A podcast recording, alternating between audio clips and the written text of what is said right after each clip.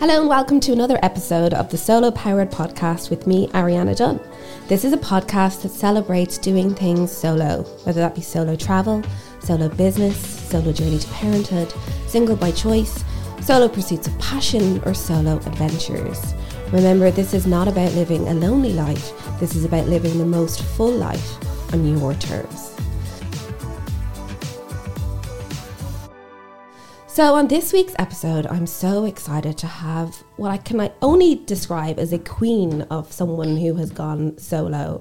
Um, my hope is with this podcast is that we inspire people to know that they don't need to have someone holding their hand or a big company behind them in order for them to be successful. They can forge their own path if they have talent, passion and a belief in themselves, which this person has in spades. I'm so thrilled and excited to have the incredible Louise McSharry in studio to talk to us about how she left RTE and became one of Ireland's most successful podcasters with her incredible weekly podcast, Catch Up with Louise McSharry. She is someone who blazes a trail in so many different ways. And uh, as someone who works with Irish Country Magazine, she was one of our most talked about cover stars with her fantastic, beautiful uh, cover that we had uh, earlier this year. Um, she is an incredibly inspiring woman, and I'm so excited to hear her journey and to have her here on Solo Powered. Louise McSharry, thank you for coming on. Thank you. That was quite an introduction. I appreciate it. I was like, is that true? We'll see. it's absolutely true. Thank you. Um, but yeah, so talk to us about obviously, you know, you you do talk about your journey from RTE to where you are. You left in 2021. Uh, yeah. Um, so talk to us about sort of your journey before that, how you got into broadcasting. I know you went to UCD and everything, um, and you worked in Newstalk, and then you know started working for for RTE, the big the big Irish broadcasting company. Talk yeah. Well, I get. I guess first of all, just to clarify from the get go, I always feel like le- I did. I mean, did I leave? Technically, it wasn't my choice. No. So I always want to be very clear about that. Yeah. I, I make no kind of pretense about the circumstances of me finishing up yeah. in RTE, and I think it's important because you know I don't think it would do anyone. F- any favors if I was to pretend like yes. you know it was my choice. It wasn't my choice, but we'll get there. so yeah, um, I started out. I think as a teenager, I always thought, oh, I'd quite like to do something in radio. My uncle did a little bit of work in radio, and occasionally I would help him kind of figure out what he was going to talk about. He filled in on various shows and worked as a producer sometimes, um, and and had shows on pirate radio back when that was kind of your only option. Um, and I always thought, oh, maybe I'd like to do that, but I also kind of thought that's not a real job that people get to do, you know? yeah. It was a bit like I also wanted to be like an Oscar winning actor, and that didn't feel very realistic either. And I kind of had them in the same category. Um, and then I went to UCD after I finished school and I got involved in the student radio station there and kind of straight away felt like oh this is this is it for me like mm-hmm. this is what i want the first time i sat in front of a microphone was during a test broadcast for mm-hmm. the station so the way college licenses work is you get a temporary license for like two i think it's like two weeks in at the time for for this radio station anyway, Belfield FM. It was I think it was two weeks in September and then two weeks later in the year, and and that was it. So you'd have a few days before your official broadcast started to test the frequency and make sure that everything was kind of coming through okay. And as a first year, obviously that was really my only opportunity to get on air. So I volunteered to do as many hours of that, you know, as they wanted and it just came really naturally to me. And I remember um, at the time, the station manager of Belfield FM was this guy called Dave Sherry, who I believe still works in RTE. I haven't seen him in a while, but I, I went on to kind of bump into him in RTE. He was doing really well for himself. But his mom at the time said to him, and he passed it on to me, that she was like, she's a natural. Mm. And that for me was like, oh my God, any bit of affirmation. I was like, I'm not crazy. Like, I, you know, I, I think I am good at this. Mm. Um, so from then on, radio was kind of my main focus. College was didn't suit me. I now know I had ADHD, have ADHD, um, and I found the transition from you know the structure of school to an arts degree in UCD where things are quite unstructured and you're in massive lectures and I felt like I'd missed a memo on like how everything worked and I never really got the hang of it and instead just spent all of my time in the radio station and in Dramsoc and then obviously didn't pass first year didn't sit my exams actually went to college every day by the wow. way so as far as my parents were concerned I was going to college and learning but no I was going to college to do other things um, and then yeah after first year obviously that was the end of it for me wow.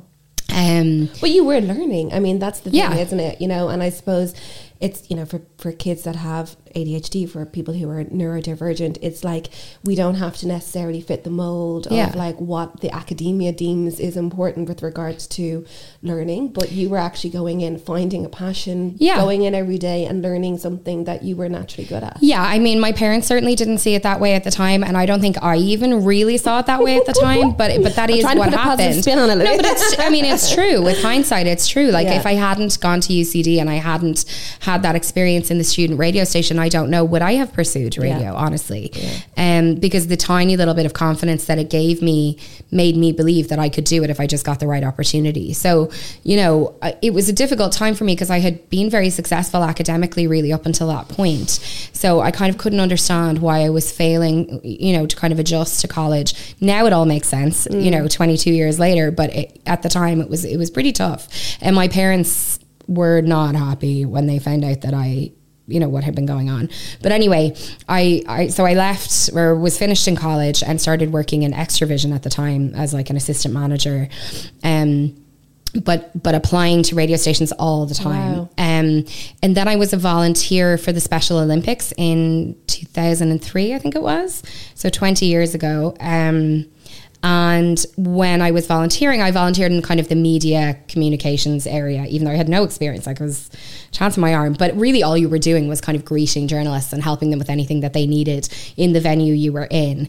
And through that I met a girl who had done some work in Newstalk, and she said, um, this is the the email address of the guy who's in charge and you know email him you might be able to get some work experience and so I emailed him and he emailed me back and said look I've I think he said, I have stacks of CVs on my desk. and, you know, but yours is a little bit interesting because at least you have some experience in UCD. Um, and I don't know what came over me because this is so not me, but I replied and I was like, "Well, if you take me on, you won't regret it." um, and I that and honestly, that was that was it. I got work experience. I started doing. It was supposed to be three weeks work experience. Um, I ended up doing work experience from for about nine months. And then after the nine months, I started getting basically I made myself indispensable is what I did. Mm. I came in every day beyond the three weeks ending.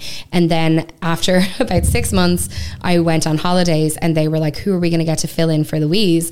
And I said, just to remind you, I'm actually here on work experience. So if you need someone to fill in for me, I'm clearly contributing something valuable and maybe you should take me a little bit more seriously. Do not know where I got all this confidence, by the way, because I would really struggle with that stuff now. But, um, but they were like, yeah, okay, you have a point. And so I started to get freelance shifts and then eventually I got a full time contract working in production wow. as a researcher and then a, a, producer. Wow. See, I did tell you she was inspirational at the top of it. um, but it's so, you know, look, it's, it's, it's the word that I kept hearing there during all of that was volunteering and yeah. the kind of the words that you were sort of, so you volunteered at the UCD radio station, mm. you know, you gave as much hours of your time as you could. You volunteered at this with the work experience. So really it's about putting yourself out there, which is again, you know, a big premise of what this podcast is about is just, yeah. you know, being brave enough to kind of say, you know what, this is something that I want to do and that I yeah. want to go after and having the sort of belief in yourself and the bolshiness yeah. to do it. And I mean, the thing is, like, I have obviously subsequently worked with lots of people who've come in on work experience in various radio stations and stuff. And I think what I had was I had a genuine interest. Mm. I really wanted to be there and I had cop on. Mm-hmm. And I honestly think if you're copped on and you want to be there in any industry, mm. you've already skipped loads of steps because a lot of the time people come in and they're not really that artist or it seems like they're not really that artist and, you know, they're not really thinking or trying. And so, you know, they can end up being almost more, more of a responsibility than a help, you know? Mm-hmm. And um, so I think I, I, I was up for working really hard because I really wanted to be there. Like mm-hmm. I remember uh, genuinely not wanting to go home, you know? Like I, I, I was doing at one stage the the business news uh, or no the, the stock report the shares report on the business show because they needed someone to do that regularly and i knew nothing but like i learned enough to be able to do it because that was my little bit of on air experience at that time. Yeah. Um, and and you know, if there was a breaking news story, I mean, there was nowhere better to be. Like I loved it so much. I was working in Newstalk during. Um, you know, some really significant historical events. At the time, there was lots of stuff going on with Al Qaeda and beheadings, and Wow. there would the um, tsunami happened while I was there, and um, I think the Pope died while I was there. Like, and I remember these massive news events, and just feeling like I don't want to be anywhere else. This is the most exciting thing. excuse me in the entire world. Um, and at the time i was working on uh, in, originally i was working on the breakfast show. So i would go in my dad was always an early riser and went to work early. So he would drop me into work at half five.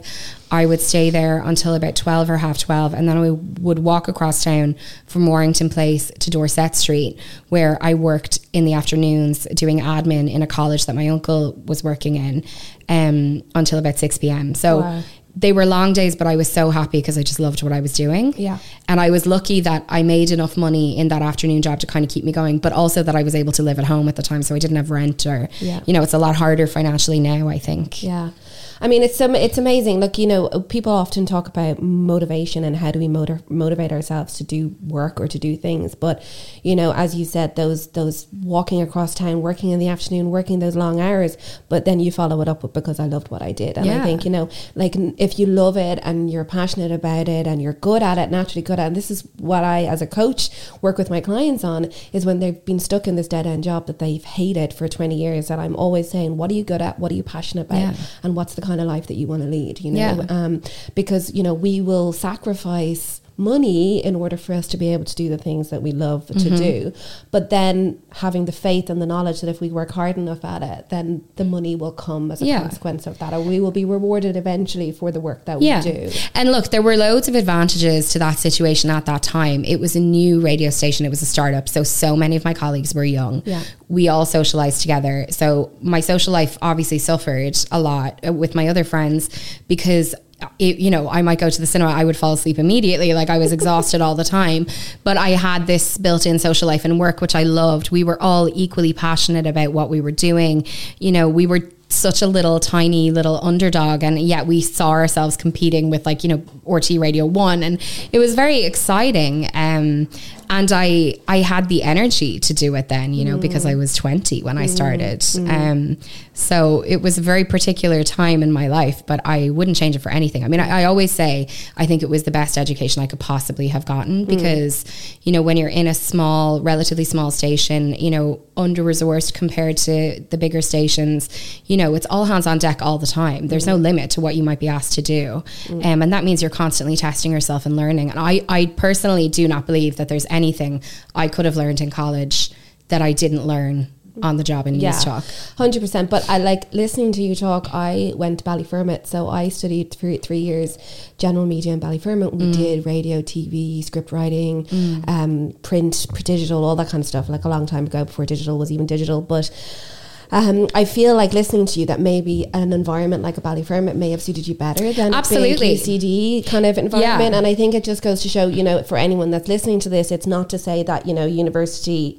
the uh, you know the University of Life is obviously one of the best things, but sometimes it's just about finding the right environment Yeah. for you to to, Like- to, to, to thrive in. at the time I don't even know how the leaving cert works now because I'm 105 and I my kids aren't old enough yet but like at the time that I did the leaving cert you filled in two categories on your CAO form.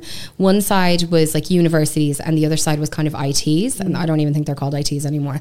But um so I at the end of the day had two choices and I could have gone to do arts in UCD which is obviously what I did or I could have gone to do audiovisual communications in, in Tallaght I one million percent should have gone on that course. I think I would have had an amazing time. And I subsequently met people who came into Newstalk from that course. Um, actually, two, two a, a set of twins who have become i- incredibly successful um, since then in the BBC and in RTE and in lots of other places. Um, and they had a great time and, and I would have had a great time and I think I would have made great friends and it definitely would have been the better choice for me. Yeah. But I chose UCD because I chose UCD because my parents had gone there and had had an amazing time. And I was really craving like social success, is what I really wanted at the time that I was choosing, you know, which course I would go on. And I kind of thought I might get that through UCD.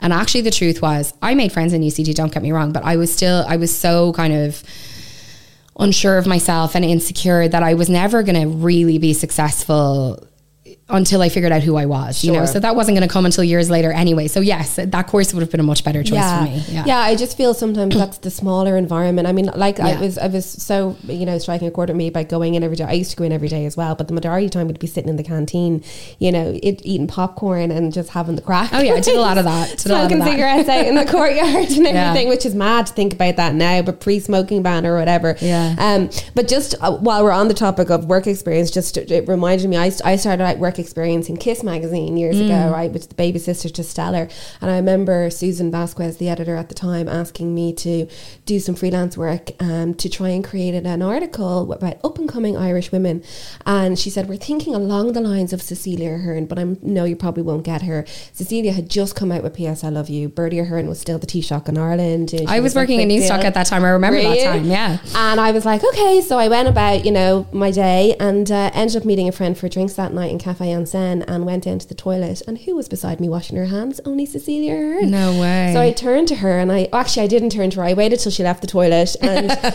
she went outside and went came up the stairs and went straight outside to go get a taxi. And I ran out after her and I just tapped her on the shoulder and I said, Cecilia, my name's Ariana and my editor just messaged me today asking me to interview you. And she was like, Oh my god, no problem. Here's my publicist Yeah, she's so details. lovely, yeah. and she was my first cover, so she was on the cover of Kiss magazine, and that was when I was still a student in college. And but that, like that, that power, that experience, Yeah. that fun, that excitement that comes with that just seizing an opportunity, you know, really feeling like a journalist, Yeah. you know, Yeah. uh, was just you know, and it really, really exciting time as well. So um, we we just literally had a girl from work ex- on work experience this week finish up with Irish Country magazine.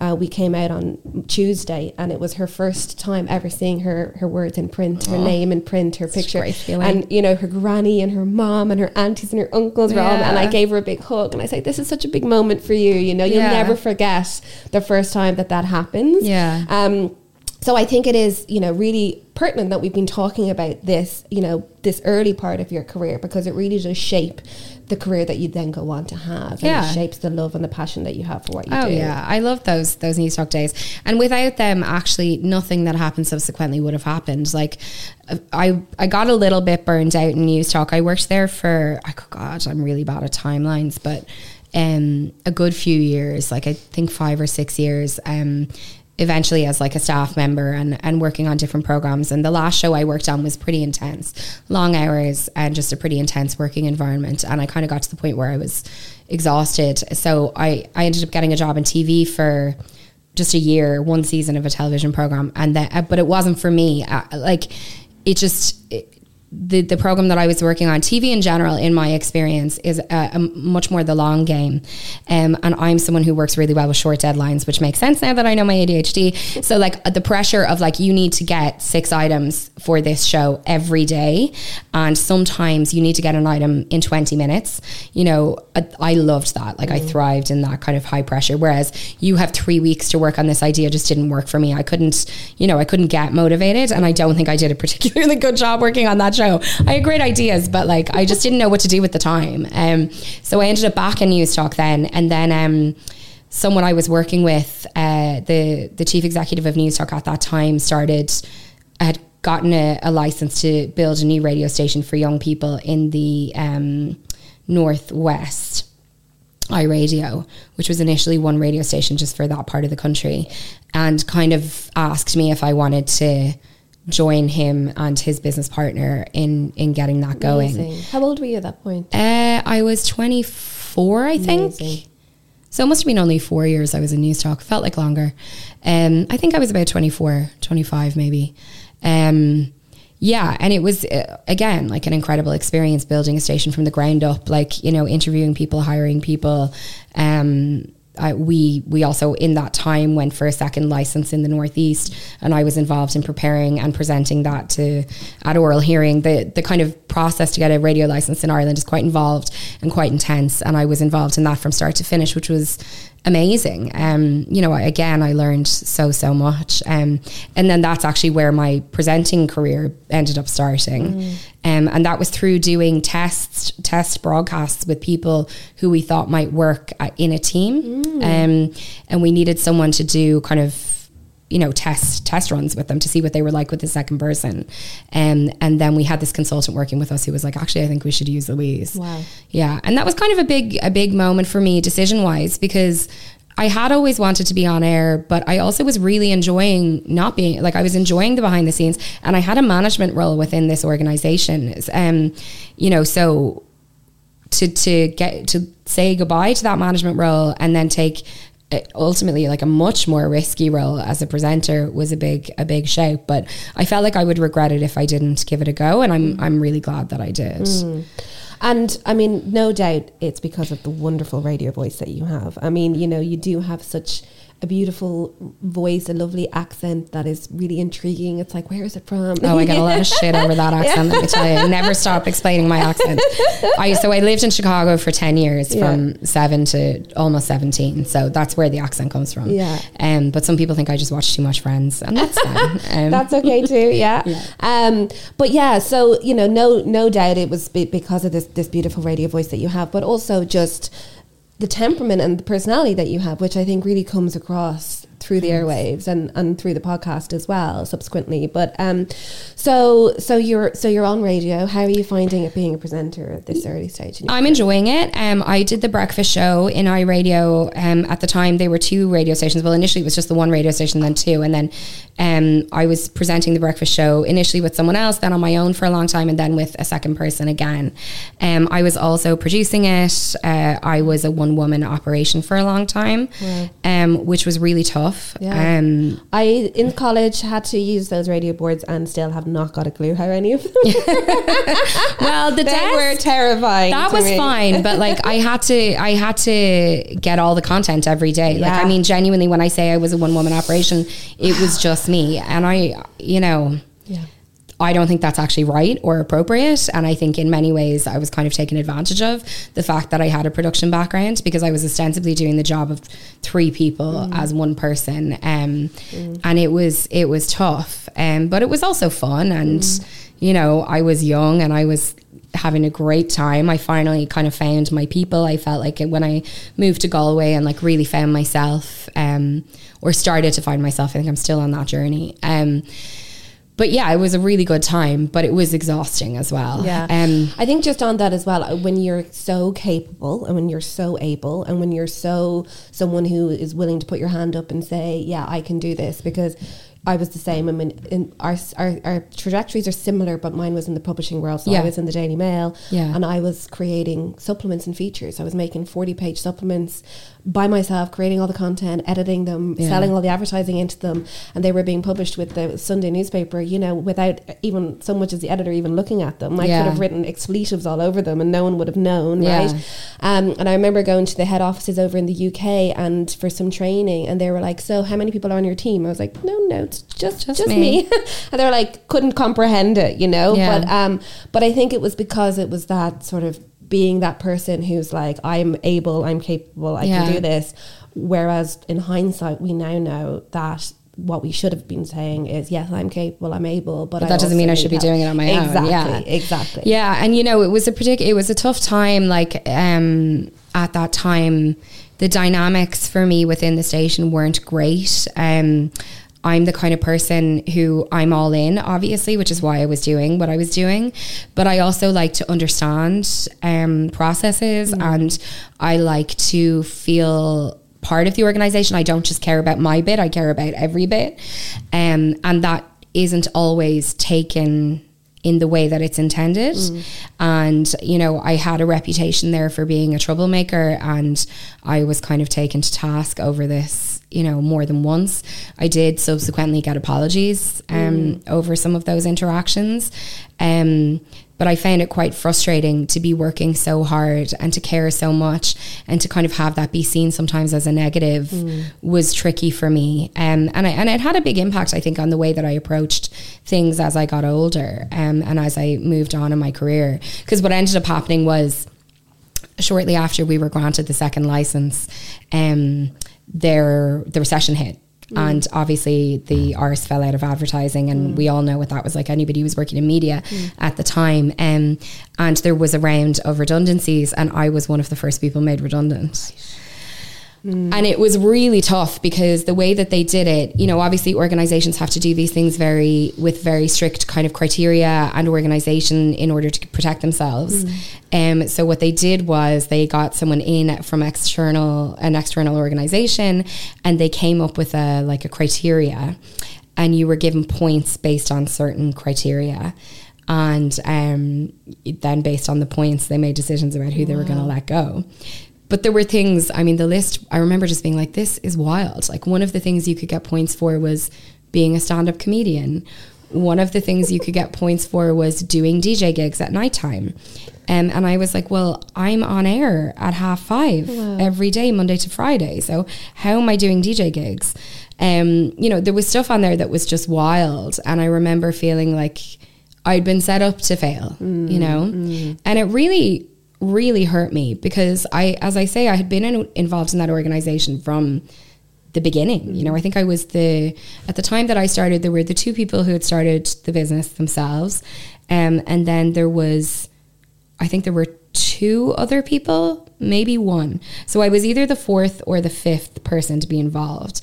And I mean, I, I did things like made phone calls about bins, like where do we get bins for for our new office, you know. So then to to find out in a in a meeting with a stranger that you know you're done, and and to not really be communicated with, mm. you know, bit in a way that I felt was appropriate. Foreshadowing there as well, huh, yes, for what was to happen to in years to come. But I mean, it's a, it's it's it's you know giving me Steve Jobs vibes.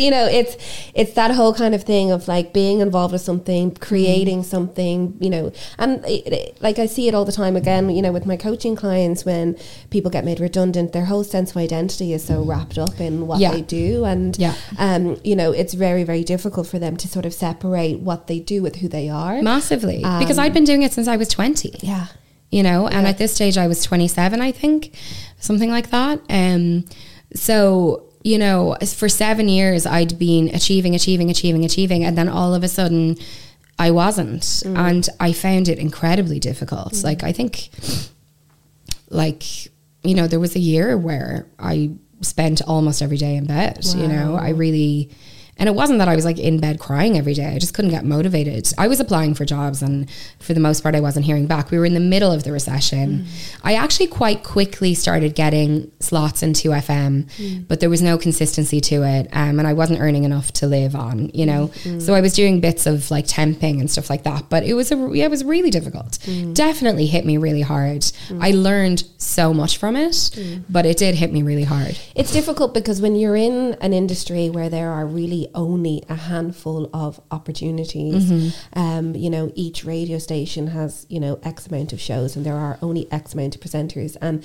the presenters hold on to those slots with their dear life, right? Yeah. Well, like, I remember a couple of years ago being so like, hard. I need someone to die or retire.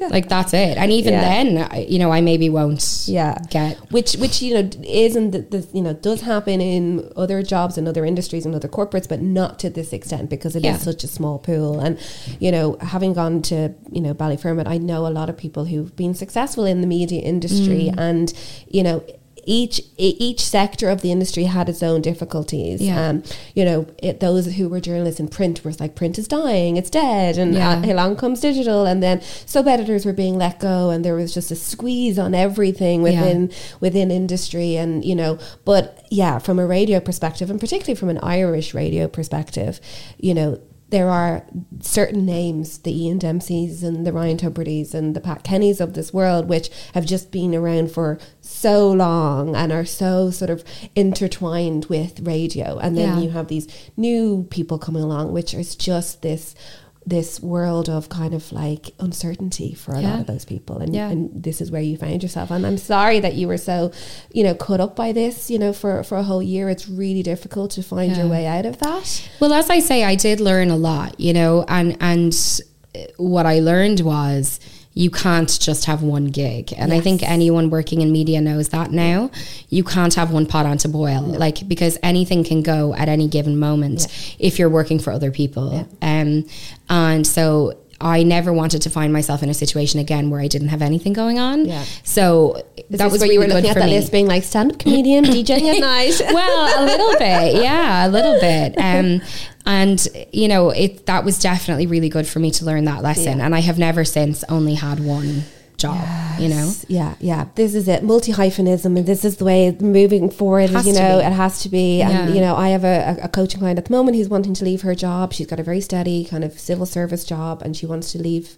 And i just keep sort of saying to her you know like how many different things can you do? Like yes you've this this with this one area but let's look at all the ways you can make money. And Yeah. even if it's airbnb out your spare room like Yeah. that's a revenue stream that is Yeah. going to contribute you know? So it's about thinking it there, and there are so many ways of making money Yeah. these days right so it's just about how do you utilize as much as your talents as Yeah. possible to, to to do what you want to do so you utilized your talent so you got these gigs into in 2FM so Yeah. so ta- take us to. RTE So yeah, I started out um, filling in. I would mostly fill in at the time. There was an early breakfast show which was on from six to seven in the morning, and I filled in on that and filled in on some shows in the weekend. And then I got a stint. Um, Zig and Zag had a show at the Zig and weekend, and Zig and Zag were finishing, and there was a new show starting.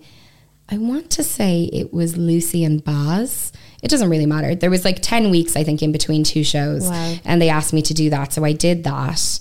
Um, then there was another change in the weekend schedule. And so they asked me to fill in there um, for a while. I think I'm getting all of these names wrong, so take them with a pinch of salt.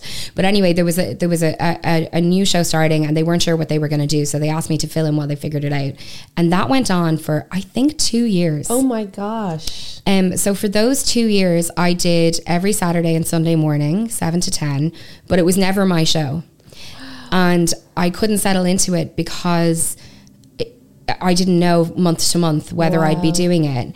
And so I ended up taking another job and working in um, Daily Edge or IP, which was part of the journal. And so I would be there Monday to Friday. And then Saturday and Sunday morning, I was on the radio 7 to Wow. 10. And then I'd go back to work on Monday. Wow. And I did that for, I think, two years. wow Um, and it was a really frustrating thing because literally they would tell me every month, this is it now. And then they'd come back to me and I'd do another month. Um, and because I never felt like I could really make it my own, it was just kind of like, I mean, it was grand and I enjoyed it.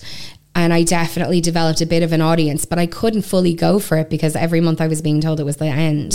So that was kind of tricky. But And do you feel like your confidence, because you know, from the bullshit girl who at the start was sort of saying, you know, hire me, Oh, won't yeah. regret it, being made redundant, and, and all of that, sort of that confidence gets shattered a little Big bit to give you not be able to sort of stand up for yourself in massively. Yeah. massively like in that time when i was unemployed and when i was doing filling in stuff i went and started retraining as a psychotherapist because Wow. i was like my media career is over Wow. Mm. like i really felt like i just don't have it you know um and so i did two years of that course so i actually have a diploma in psychotherapy um but um you know, I'm really glad that definitely is was not the right course for me. I'm glad I did it. Like all of those skills really stand to me, I think. But yeah, so I ended up doing that for a couple of years, and then um, then we got a new person in charge of 2FM who was the person that I had worked with in iRadio, who was the person who I had worked with in Newstalk. Wow. Um, yeah, I had one boss basically for almost 18 years or for almost 19 years. Wow. Yeah. Um, and he arrived in and he wanted to make a splash and he knew that I was capable. So he gave me a couple of opportunities. Um, he gave me the opportunity to fill in for Ryan Tubridy for three weeks, which was like huge and crazy because no one knew who I was. Wow. Like no one in the organization knew who I was. I had never been there Monday to Friday. I hadn't met anybody. I'd never had a producer the whole time I was doing that weekend program or filling in. So I had been working literally there. I had been in there for I think at that stage about 3 years I'd been doing shows, but I didn't know anyone and no one knew who I was. So when I was announced as the fill in for Ryan Tubridy, the biggest show on the station. Everybody was like, "What the." F- like who is this person?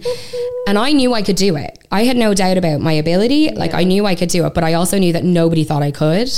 And i remember I, I said i need to have a meeting with the producers because i need to sell myself to them. And going into a meeting with two very senior uh, producers in 2fm and saying look immediately i know this is nuts. I know you don't know me and I know you're probably very concerned, but I promise you I can do this. Yeah.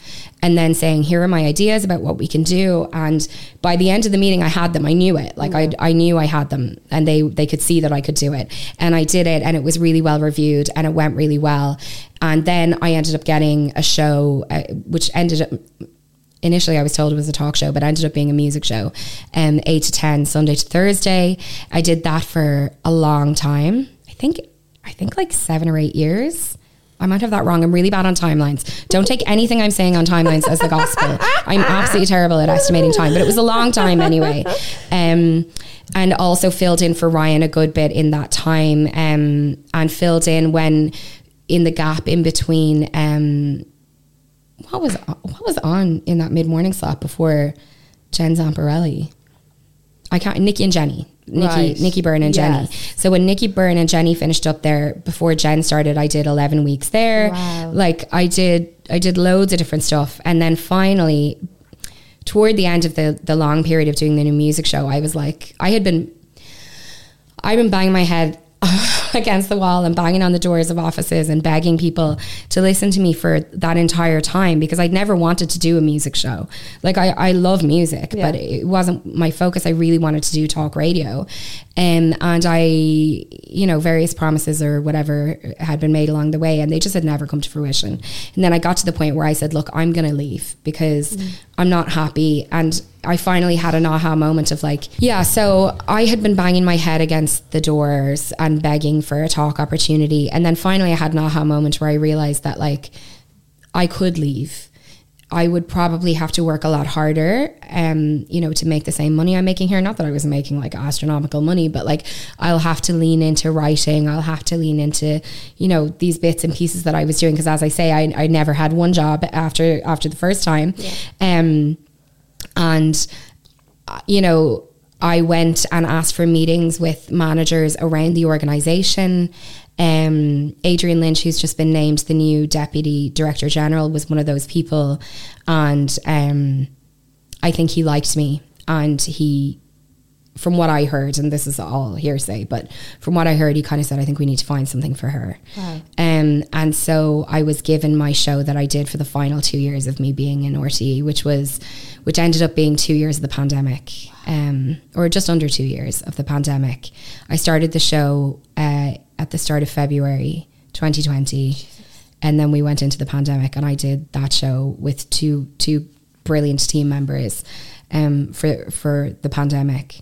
Wow. And you know, like But it feels so weird because you're such a recognizable name in the world of broadcasting that you only had that show for two years. I mean, well, I'd been on obviously for the previous eight years, but yeah. what I'd been doing that entire time was I just felt like I felt kind of invisible in there. Right. I'd had that immediate burst of opportunity when um, my boss had come in, um, and you know, I'm trying to be diplomatic here. I think I was useful at that time to say, hey, I know stuff. Like this girl's good. I, I spotted her. You didn't spot her. I mm, spotted her. Mm. You know. And then once he'd made a splash, I think I was less useful. Mm. Um, and obviously, there's loads of people to think about, and there's lots of different things. And you know, I just wasn't being thought about. I mean, honestly, I felt completely invisible there.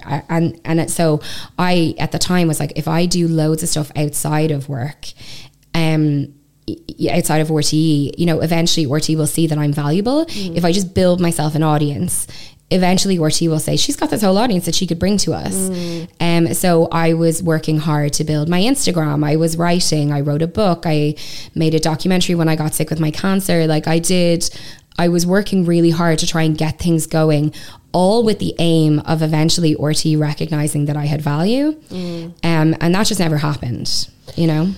How do you think do you know? Do you ever know how Ryan Tubridy felt about this complete unknown kind of filling in from him for him? I, I don't really, but he called me he? before I started.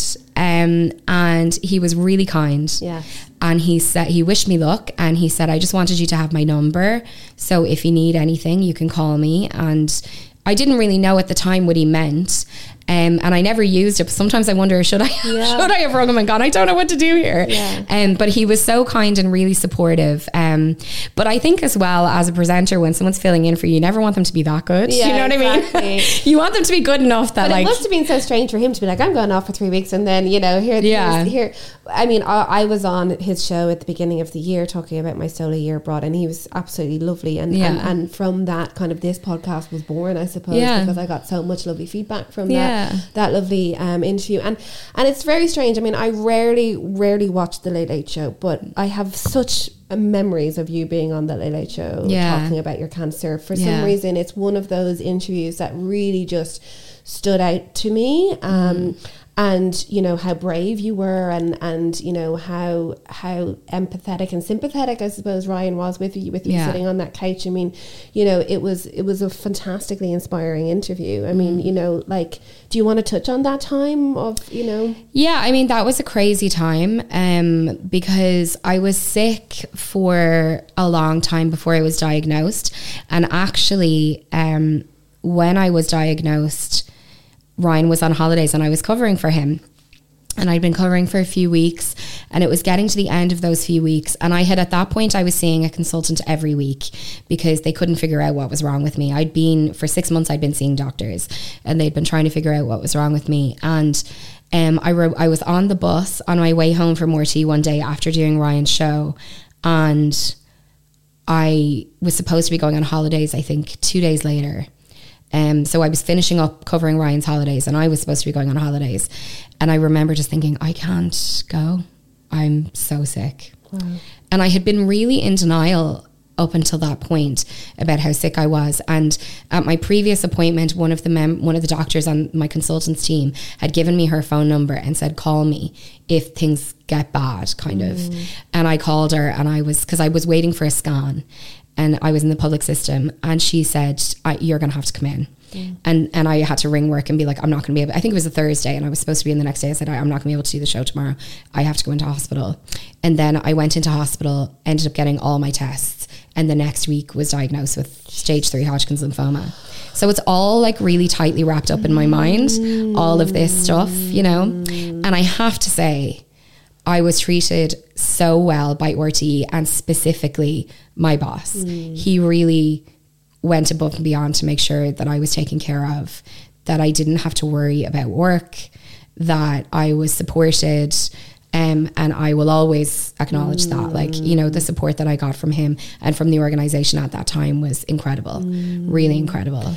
It just, it, you know, it's it strikes me though, you know, again, you know, from a, from from the as I said, a similar trajectory uh, for for you. And I uh, suffered burnout, and I've talked about this before. And and I, you know, had burnout in two thousand and. Um, 16 I ended up taking time out took six months out and went to South France and all that kind of thing from from overworking from Yeah. kind of taking on too much responsibility and I think when you are a strong capable able woman um and I say woman because I think there is a difference between being that and a man. Mm. We we do feel like we have to work longer, work harder, and not necessarily ask for help and not necessarily Yeah. put our hand up. And I think it's just an important message, you know, for, for people that actually we can we can still be all of those things, Yeah. but ask for help so that we don't get sick. Which you know, you literally got sick from, you know, not not to say it's from that because.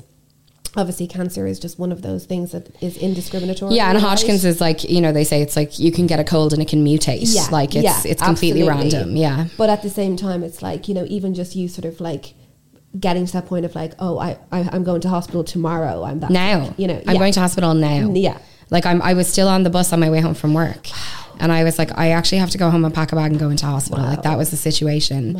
Um, yeah, it was, it was intense, um, and it was tough, and I, and I really struggled with the idea of being out of work, Mm. um, you know, and and not producing and like having this gap this time that wasn't useful Mm. um, which is one of the reasons that I wrote a book at that time and one of the reasons that I made the documentary and one Mm. of the reasons that I went on the radio and that I went on the Late Late Show because I was like I want something to show for this you know Mm. if I'm going to lose out on a huge section of my career Mm. now subsequently it was not a huge section of my career like it was nine months do you know what I mean Mm. and like I think having also had two kids now and obviously taking breaks for maternity leave and stuff we can become really obsessed with the idea that any gap is going to be a huge problem or a huge disruption to our mm-hmm. career. Mm-hmm. And it's not. Like time goes mm-hmm. by so quickly and things change at a snail's pace. So usually you can step away if you need to take a break or if you need to just go and explore something else and come back relatively easily. And I think it took me a long time to learn that lesson and I wish I'd learned it sooner. Um but yeah it was a really intense crazy time but I was so lucky. I had a cancer that was quite straightforward from is quite straightforward for most people. I was very lucky I had a straightforward experience with it. Um, you know, I did what my doctors told me to do. The chemo worked. I'm grand. Um, and I learned a lot from it. You know, I learned a lot about being a supportive friend and, you know, what it means to be sick. And, you know, that yes, if someone asks you to visit them in hospital, they really do want you to come and visit them and, you know, all those kinds of things. Um, and uh, yeah, I feel, I feel lucky in so many ways regarding that experience. and we feel lucky that you've come through that experience as well. Um, like I'm, I'm conscious of, of, of time, and we haven't even started talking about you know your incredible podcast. I mean, you know, obviously, you you you, you went through that time. You're in the pandemic, and then you know, as as we know happens in big organizations like this, there is a cutthroat attitude when it comes to staff members and when it comes to making a decision to change things or to shake things up. Yeah, well, I mean, w- when you're on air, you know that this is a thing that happens. Like, I knew I had had it happen already. I knew that it was a possibility that my time would come to an end. Um, and I, you know, I had never since that had happened to me previously ever had a time that I didn't have a plan. Um, and because of the pandemic, we weren't getting listenership figures. Um, the, the JNLRs, the survey that they do, they they weren't happening. So I had no idea who was listening to the show. I was very proud of what I was doing, but I was concerned that it was a, little bit too niche for 2FM. Um, you know, if you're in a station like 2FM, you really have to have broad appeal because at the end of the day, we are a small country. The number of people who are available to listen to, you know, is relatively small. Like you need to appeal to as many of them as possible. So you need to be kind of broad in what you make. Um, and I was doing what I wanted. Um, and one of the reasons was that I was hoping I could get across to Radio One. Um, and I was trying to prove myself. That was really my aim with that program, as well as ma- doing good stuff. And and as it turns out, trying to offer people something i- during the pandemic, a bit of support, a bit of a lift, a bit of you know whatever, a bit of consistency, you know, a bit of a change at the weekend. It, the pandemic became very important actually during that time in terms of my work. Um, but about six months before the shit hit the fan, I asked for a meeting with the head of Radio One uh, because that was that was really what I wanted was to get there. And I came away from that meeting feeling like that's not going to happen anytime soon.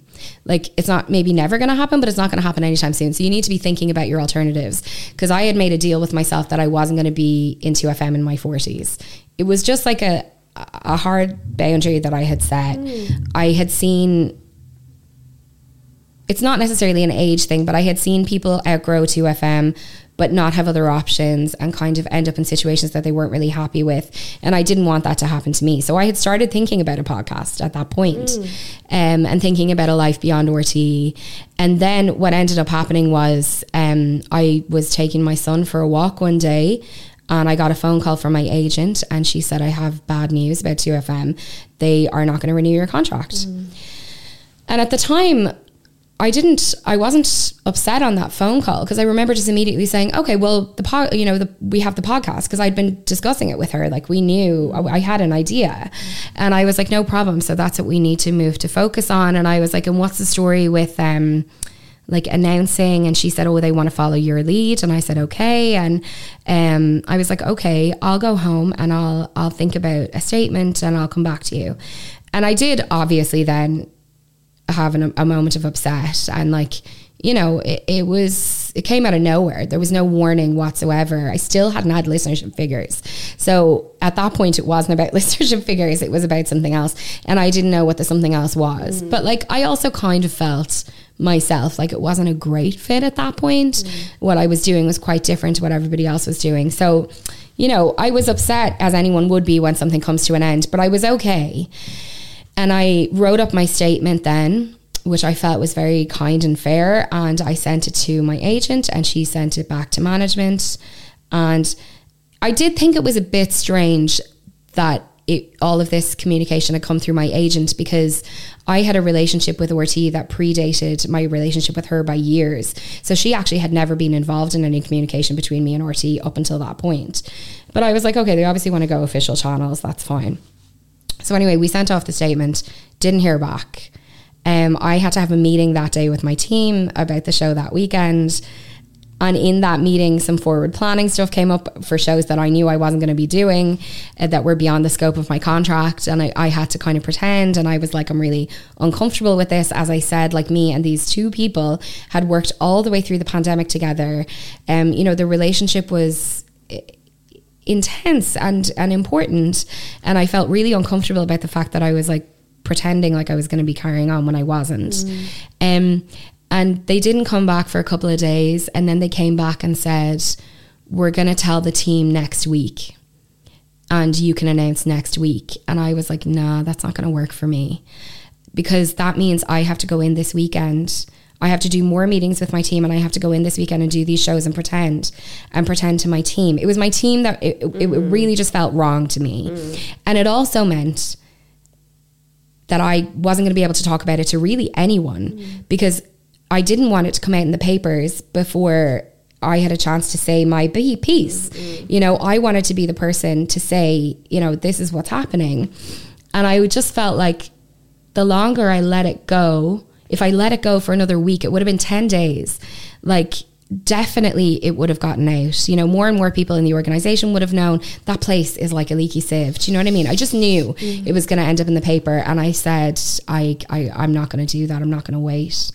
Um, and I rang a friend of mine who's a, a communications consultant, and I said, "Look, here's what's going on. This is my statement. I want to put it out on Friday. I was like, I can't go in and do these shows and pretend it's not right. I can't not tell anyone. Mm. You know, this is quite a difficult thing to go through, and I'm not willing to go through it on my own. So I want to do it, even though they don't want me to. And he was like, I think you have to. Wow. He was like, if you don't, you're going to be responding to newspaper articles. That's what's going to happen. Yeah. So you need to take control of this. He was like, really, what they're doing is and I don't know if this is the case, but like they need to get all their ducks in a row and you know it's not about you or your narrative or you know you know it's about them yeah. and you have to concern yourself with you now. And I said, yeah, that was that was what my gut instinct was. So I put the statement out, and let's just say that did not go down well, Ariana. that did not go down well. Um, and I have never like since walked into. Radio Centre. Wow. Not once. Oh my gosh. Um, and, you know, it's the whole way the thing was managed was what got me. It yeah. wasn't that my contract wasn't renewed. I was okay with that. I understood that that's par for the course. But what upset me was that they didn't, I never heard, never to this day, one word from any member of management in RTE. Mm. They didn't bring me in for a chat. They didn't make a phone call. They didn't send me a text. They didn't send me an email. Like, honestly, like, surely we can all agree that the appropriate thing to do would be call me in for a meeting, say, this is a tricky thing to discuss, and we're really sorry, but we're making moves in the schedule, and it doesn't look like there's a space for you. So we won't be able to renew your contract. Like, I am a 40 year old woman. Mm. I was 38 at the time or whatever I was, I'm perfectly capable of mm. having an adult conversation. Mm. Um, and, and they just weren't willing to do that. And, you know, there was no care for me whatsoever. Mm. And I found it particularly frustrating because as I say, you hear everything in there. And I knew about efforts that had been made for male colleagues as their contracts had been coming to an end and conversations that had happened about taking care of these people. They have children, they have mortgages to pay, they have this, they have that. I have children. Mm. I had rent to pay. Mm. I had all of those things, and there was no care for me whatsoever. Mm. And I can't help but feel like if I had been a man, it would have been a different situation.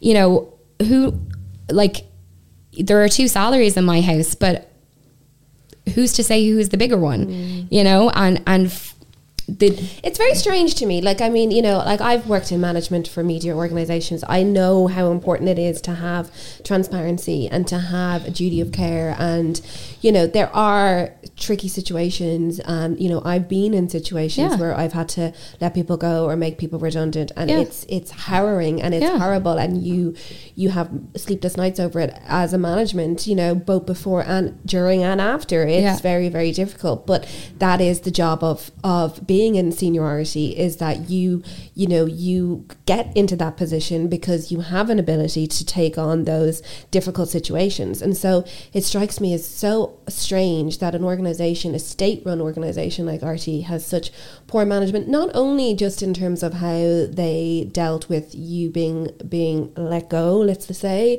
in inverted commas, but also that they let you kind of like do the show for two years without kind of like letting you know um, you know, what your position was and, you know, not giving you any kind of there that was no security. no It's- communication. no, yeah, communi- which is so odd because it's it's the communication company of Ireland. yeah and i mean uh, no duty of care when No. it came to the way that things ended for me and you know but but just to say, Louise, I, I I just find it so strange because it's like they're in some sort of uh, you know gilded cage, right? Because do surely they know that we as listeners have grown such an affiliation and a love and you know for me irish radio in particular I, is, is so like visceral for me right Mm. so like there are some people's voices that i just can't abide Yeah. you know and as soon as they come on the radio i'm like nope can't listen to that and i have to immediately switch the channel but there are some lists some you know um, radio presenters who i just absolutely love and adore for for whatever reason and it's so individualistic it's so Yeah. different for every person Yeah. as to why they like someone why they don't. And when you have an affinity to someone, that runs deep, right? Yeah. That's why there are so many like long term radio presenters in this country because like the Joe Duffy fans of this world would like lay down in traffic Yeah. for him, right?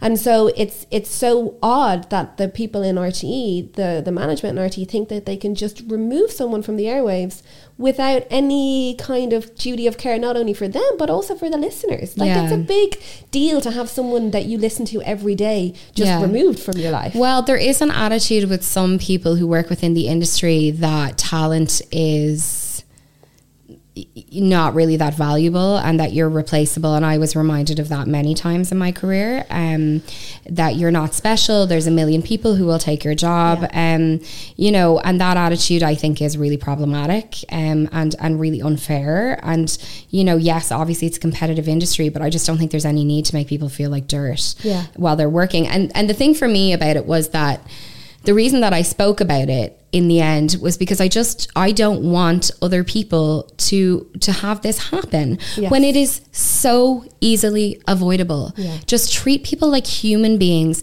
Have a conversation. We are talking about one single conversation. Even honestly, if I'd gotten a phone call or even an email or a text message from any member of management, it would have been better. But instead, what happened was I felt like a piece of trash who had been used up and flicked away. And, you know, it was really hard for me. My son, my husband works in RTE as well. My son is in the RTE crash. I had to drive into RTE every day, wow. every day in the weeks following. And it was, I remember just being like, is there a greater humiliation than this? Um, it was really tough. Um, and I did decide to talk about it. And I think I spoke about it in a relatively dignified way. I didn't name any names.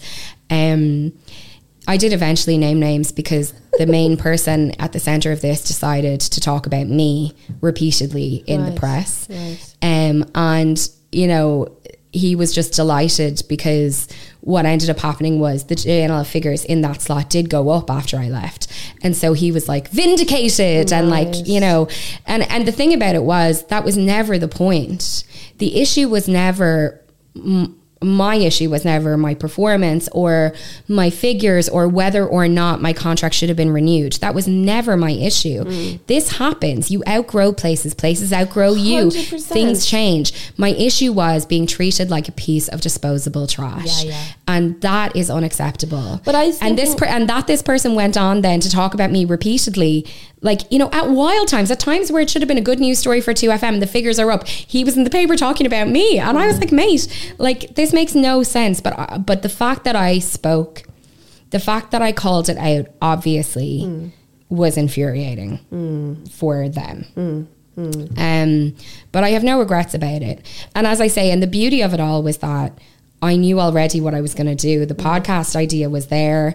I had an amazing, amazing uh, community supporting me, the people who'd followed my work for years. I still had my other bits of work going, so I didn't have to be in like a mega meltdown stress about money, thankfully, because I had those bits and pieces. Um, so professionally, I was fine. Yeah. You know? I just think as well that you know what like what you were, what we were saying about listenership figures, which are so kind of in our I feel a, a little bit irrelevant to the presenter because, like I say, when you like someone and you enjoy their their radio slot and you like their voice, um, you you have an affinity to them, you listen to them, you're Yeah. loyal to them, right? But at the same time, radio is such a circumstantial medium as Mm-hmm. in i generally only really listen to the radio when i'm in my car Yeah. for example and i'm only really in my car in the morning or the evening or Yeah. whatever right so i'm kind of like stuck with whatever breakfast radio radio show that i like the Yeah. most and you know when radio presenters are just moved around schedules quite a lot and Mm. they're and and no thought given for actually when that fan of that presenter is actually going to be listening to the radio. So if you're moved to the weekend, as much as I would love y- listening to you, I probably wouldn't get to listen to you very Yeah. much because I'm not in my car at the weekends or Yeah. whatever. Do you know what I mean? So which is why which leads us on very nicely to the podcast because I can listen to you whenever I want. Yeah. And I listen to you when I'm walking my dog, Yeah. when I'm, you know, on a long drive, when I'm kind of like, you know, cleaning my house. You know what I mean? I pop the AirPods in and there you are. And I can choose you and I can choose to listen to you because I am choosing to listen to you. And like this is where it's so exciting, you know, like just prior to coming on, I asked Louise, you know, how many downloads have you? She's like, I don't know. I don't really keep an eye on that. But to discover then it's almost a million downloads Yeah. of people who are choosing to listen to you is, Yeah. is hugely rewarding. I'd It is. after what you've been through. Yeah, massively. And like, you know, there's so much I love. I'm I'm so much happier, honestly, because I really, as I say, I felt like I was banging my head against a brick wall for a long time. Um and and there's so many benefits to my current situation. Um and the first is, as you say, that people people are listening in different ways now and people have a different relationship with podcasts than they do with the radio. And there are so many people which is wild to me who are like i never listened to you to the, on the radio because i didn't listen to the radio. Yes. but i knew you from instagram or I, I had read your book or whatever. And now i listen every week. Um, so there's all these new people who are podcast listeners who aren't radio listeners. Um, now it, it works the other way as well. There are some people who don't listen to podcasts who listen to the radio. And like look, do I have the, the listeners that I had when I was on the radio? Absolutely not. Um, because obviously for a lot of people, 2FM will just be on. And it's not that they're making an active choice to listen to me. It's just Yeah. the station that they have on in the kitchen or in the car or in the shop that they work in or whatever. So there were lots of accidental listens there. But what I do have is a steady group of people who are actively involved and choosing to listen to me. Yeah. I don't have to cater for anyone. I don't have to make content for people who aren't my people. The beauty of podcasts is you can be as niche as you want and you'll find your people. Um, and I just absolutely love it. I love that I don't have to think, have I had too many women on this week? Have do we have any any men? What about this person? You know, what about that person? I don't need to worry about them because they'll go and find their own podcasts. Um, and the people who do listen are so invested, and I have such an incredible relationship with them.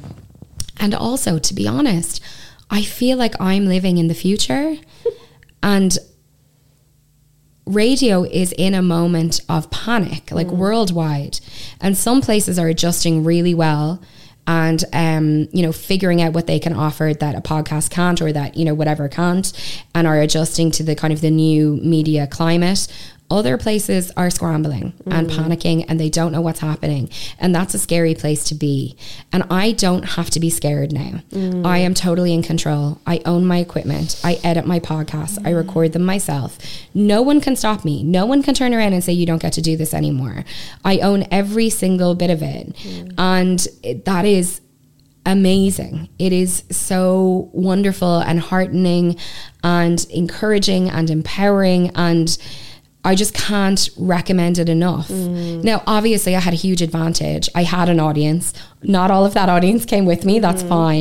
fine. Um, but I have enough of an audience that I can sustain myself and that I can keep going on this road and I can do the kind of broadcasting that I want to do. There's so much more I want to do. So, like, obviously, my podcast is a weekly kind of Friday catch up on everything. You know, there's a bit of news, bit of showbiz, an interview, but I have loads of other podcasts like limited series that I want to do. Mm. There's loads of stuff I want to do. And as I build my audience with the main podcast, that will facilitate doing those other pieces as well. Mm. And like the world is my oyster. I don't have to answer to anyone and I don't have to get anyone's permission. Yes, preach. And like this is what this is what this is all about. This is about solo and you know what you talked about earlier is like, you know, finding your tribe. In the very first episode of this podcast, I talked about how when you are a soloer, it doesn't mean that you're doing like that you're lonely or that you're living a lonely life, but that you find your fellow tribe of Yeah. fellow like-minded people who are interested in the same things as you and they will come and back you and Yeah. you will be, you know, attracted like attracts like and you Yeah. will be attracted and you know the ability to do things on your own um, and know that you are capable and able and that you can make a success of things is the most rewarding thing in this on this on this earth you know Absolutely. it really is and for me like it's it's I, I don't know what it is about podcasts, but you know, I remember being uh, last year traveling around, and I was in Lake Bled. I don't know if you've ever been to Lake Bled in Slovenia. It's one of the most beautiful Mm. Places in the yeah. world, right? And it's that famous image of that lake with the little church in the middle of the of the lake, and it's just absolutely stunning. And Mm. I and I really loved being there, but. I went to that little island and I went and I remember getting a coffee and walking around and looking at the church. But I wasn't alone there. I was with you and Aoife Moore, Grace Moore, and you were talking about Vicky Phelan. Vicky Phelan had just passed away, and we had had Vicky Vicky on the cover of the magazine. She was actually our first cover post lockdown, and you know I've and you know speaking of the cancer journey and speaking of an amazing person who you know forged her own path and spoke out against mm. against you know ill will by the government and you know stood up for women you Yeah. know there's so much affinity between you and Vicky really you know but I remember like crying like sitting under that church in Lake Bled like listening to you and Aoife talking about you know giving your tribute tri- tribute to Vicky Phelan and that's my overriding memory of being on this beautiful little island right it's it's it's so strange how when you have something in your ears and Yeah. it's a it's, it's a podcast it's it's something that becomes almost like part of your psyche part of your memory Do you- Yeah. do, do you know what i mean Yeah, I do because I get that with podcasts that I listen to. Yeah. And like that to me is like such an honor to be part of that memory for you and to have been there with you. Um it's such a beautiful thing. I I absolutely love it. And you know, I was listening to um Louis Louis Theroux has a, a new podcast series on Spotify, and he was interviewing Amelia Dimoldenberg. Do you know her? She does Chicken Shop Date, and she was talking about the fact that you know all she kind of wanted was to get into like linear media, like you know television, all that kind of stuff. But actually, you know, she has built something entirely on her own, and she is totally in charge, and that's Yeah. incredible. And as you say, that doesn't mean that you're on your own. Like I have gotten incredible support and advice from, like Blind Boy said to me about five years ago, "What are you doing in RTE? Get out of there!" Like he was like, "You need to come over to Acast. You're the podcast network that I'm with." He was like, "I'll introduce you. I'll get you sorted." Um, uh, Mark Horgan, who is one of the people in charge of Second Captains, like the OG podcast pioneers in Ireland, as far as I'm concerned, like met me for a coffee after I left RT, and just it was it was a turning point for me because he was so encouraging. He gave me such good advice based on experience. Like you know, people are willing to help you and support you. You're not on your own, Yeah. but you are owning your own space, and it's magnificent. It's magnificent. Um, I I need to meet Blind Boy because he has um tran- he has significantly impacted my life twice. Um, and obviously such a podcast king. But um, po- when I was suffering burnout, I worked at Maximum Media and I was you know working 13, 14 hour days, and I was in a mm. really bad place. And it's why I, I I love that now because it's why I became a coach. It's why I now have worked for myself for the last six years. It's why I've gone out on my own and, Yeah. and done all this solo thing. But we had, ironically, a mental health talk for Dudley, and he was one of our headline speakers. Mm. And he stood up, and we were in Smock Alley, and I was in the front row, and he was there, and he was in his red shorts with a plastic bag, spar, spar plastic bag on his face. And he talked about how if you're passionate about something, and if you really want to do something that to just get up and go and do it Yeah. and to not wait for anyone else Yeah. and to not allow procrastination to stop you and it was like one of those moments where it's like Mm-hmm. it's like the whole place went black and the sh- spotlight shone on me and the next day I quit my job like Mm-hmm. Yeah. literally and it was from that moment of him saying that and then the next time was when I was traveling solo ar- around Europe I just I was living in Paris it was just the start of it and the war in Ukraine broke out and Mm. I suddenly had a panic and I thought it was World War Three and I was away from my family and I was on my own and I was Yeah. like you know just scared Yeah. and someone recommended Blind Boy's podcast that he episode where he talked about the war in Ukraine and he talked about how to how to look after your mental health during that.